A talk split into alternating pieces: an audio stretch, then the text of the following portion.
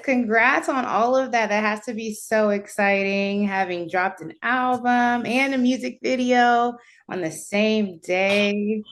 It's crazy because you work so hard. You know, I've been working on this album for like a year and a half, and me and my team, we we really done as much as we can. You know what I mean? And I feel like you're finally seeing the fruit of your labor. You know what I mean?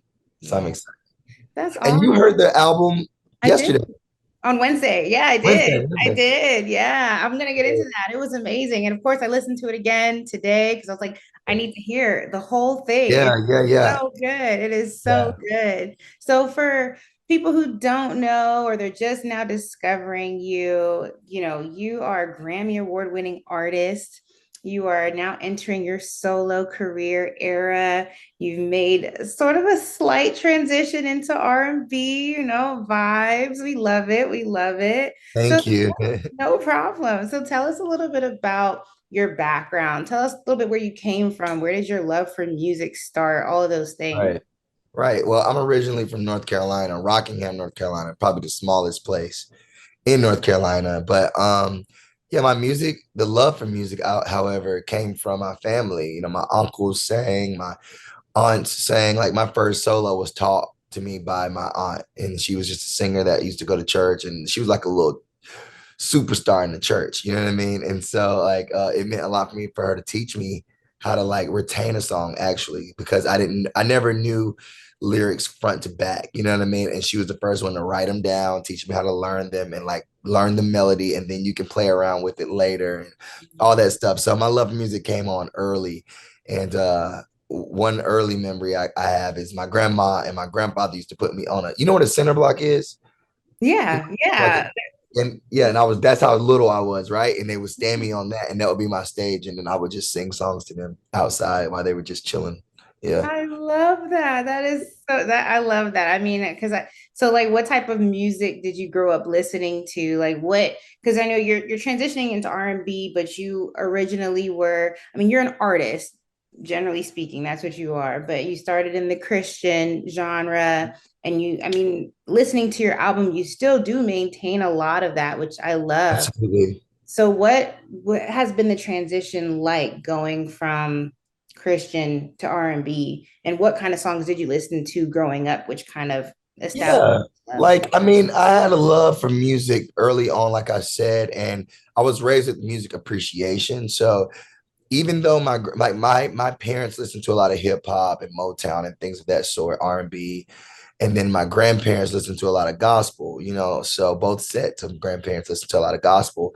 So I had a music appreciation early on, and um, the transition's been easy because it's just something that's natural. I'm doing whatever feels natural to me. When I started working on this album, I didn't make these plans to become this or that. You know what I mean? I kind of just started singing about what's going on in my life. The reason why I named it Dante Bowe is because it's just a personal album. It literally is about me. And so everything that I've gone through. And I think a lot of times um, people don't want you to sing about love and all these different things because they have toxic ideas of love Mhm. and um, but I personally think there are healthy ways to fall in love. There are healthy ways to fall out of love. There's also healthy ways to handle betrayal, which is on my album. And I think I am giving people a um just a, a closer look into my personal life. so Okay, that's awesome. So it came out, some songs came out R&B because it's just rhythm and blues. And we all be we all have the blues sometimes, you know what I mean? absolutely, absolutely. But you know the funny thing is though, I listened to the album and I don't feel blues. I feel everything, all the good vibes. I mean, your video for Wind Me Up came up and I'm not gonna lie, I'm ready to book a flight. Okay, like, Okay. It makes you want to go on vacation. it makes you want to go on vacation. It is such a That is the point. Like I felt like I was on vacation making the album. Yes, I'm not even joking. yes. And you know, I, I wanted to know like what was the inspiration bet- behind doing the the video with that island theme, which is going to lead me into my my next question, but I do want to talk about that that video inspiration. Yeah. Me and my manager, uh, Sabrina Harrison, and the director, Sean Benkei, we were all in London actually when it first came up. And we were just like, what song do we release? Like, we didn't know which way to go in and of itself, just praying about it. And we we were dreaming of Wind Me Up for some reason. We hadn't yet set our eyes on that being the single, but we were dreaming it up. And I remember the idea, like Sean was like, oh, a beach with a platform and these little blue things flying. And that was his first initial um, idea. And then like maybe months and months later, we we circled back when we had to it was time to release the album. So we have to come out with a single. Mm-hmm. And um, we, me and my team, we we got with Sean and they hired him and he gave us the treatment. And it was just pretty much based off of our our initial conversation in London about it just being a beach island thing. And that is like it's a, first of all, it's a reggae song. And the thing, what, what do you think about when you think about Jamaica? You think about vacation. You think I'm about, Jamaican. Right. You think about beach, you also think about you think about dancing and rhythm and movement and, and mm. brown skin everywhere and like all this you think about those things and so we wanted to make sure that those elements were in our video yeah those are the things that you think about when you think about jamaica you think about all the great elements and and the culture and so even with the video i'm like some people were upset that i had all these dancers that moving and shaking whatever but that's that's the culture and i don't want to um water down a culture because of people's ideas right. you know what i mean this is mm-hmm. really how it is over there. And so I, I really felt like Sean and Aja captured an amazing visual for me. Yeah. Yeah. Like I said, I'm Jamaican. So I, I had a, a, real appreciation for that video. So you. you. spoke. And my assistant is Jamaican too. Oh, really? Born in like, yeah. Love it. I love it. So, like you mentioned a little bit of like criticism coming from, you know, you having dancers, and that is the culture. You're absolutely right. How do you deal with the criticism? Um, now I kind of just expect it and it comes with the job. That's how I look at it. You know, it's like Jesus had haters. I wouldn't even call everybody a hater. Some people just don't understand. You know what I mean? And uh, some things you can do to teach them, you know, and you do what you can. But a lot of times people are just set in their ways, and um, and you have to be careful because you don't want to make decisions based on man you want to follow um, your purpose that God has for you. You know what I mean? And so that's what I do. I just follow what I feel like is for me. And uh, one of my fans came to Times Square today to watch the billboard, and she just told me she was like, a lot of people look at what you're doing as like a setback, like you're going backwards. And and she was like, but anytime there's anytime you're pulled back, that means you're about to be launched like an arrow. And I was like, oh, I like that. I like that. So mm-hmm. I like that definitely, and that's a good way to to look at it because yeah, this job, the music industry, all of that, it comes with those. And when you're good at something, for some reason, people have a problem with it. Yeah, like you're good at something. Sometimes people don't want you to be good. Yeah, and it's a lot of you know a lot of people are insecure, and that's okay. But they they'll just project mm-hmm. ultimately, and a lot of the comments are just people projecting their ideas. It's not it's mm-hmm. not you know, it's not the gospel. it's not, it's not, it's not always truth. So got you. I got you. So mm-hmm. as far as you just recently performed Breaking All My Rules with Vic Mensa. Yes. Uh, tell me about that. Tell us about how that collaboration came together yeah. and just making that song. It's a great song. Yeah, like um um my producer Chaz, Chaz Beats, his real name is Chaz Jackson. I, I like I said, I hope you don't kill me for saying that. but um, Chaz Beats helped me uh, create this song in Carmel, California. And I mean, we were just vibing, and it was song after song after song after song. And I remember he played that beat for me, and I was like, oh, like it spoke to my heart. You know what I mean? And I wanted to write a love song, um, and I wrote it very fast, like 45 minutes or something like that and I was going to put this bridge on it that I came up with. And then Chaz was like, what if we put a rapper and all this stuff? And this is actually where the feature started. It started with Vic Mensa. And um, we ended up getting connected to him through Chance the Rapper. And uh, it just became an amazing experience. His team was easy to work with. He sent back my verse like so fast. He's the fastest as far as sending back a verse.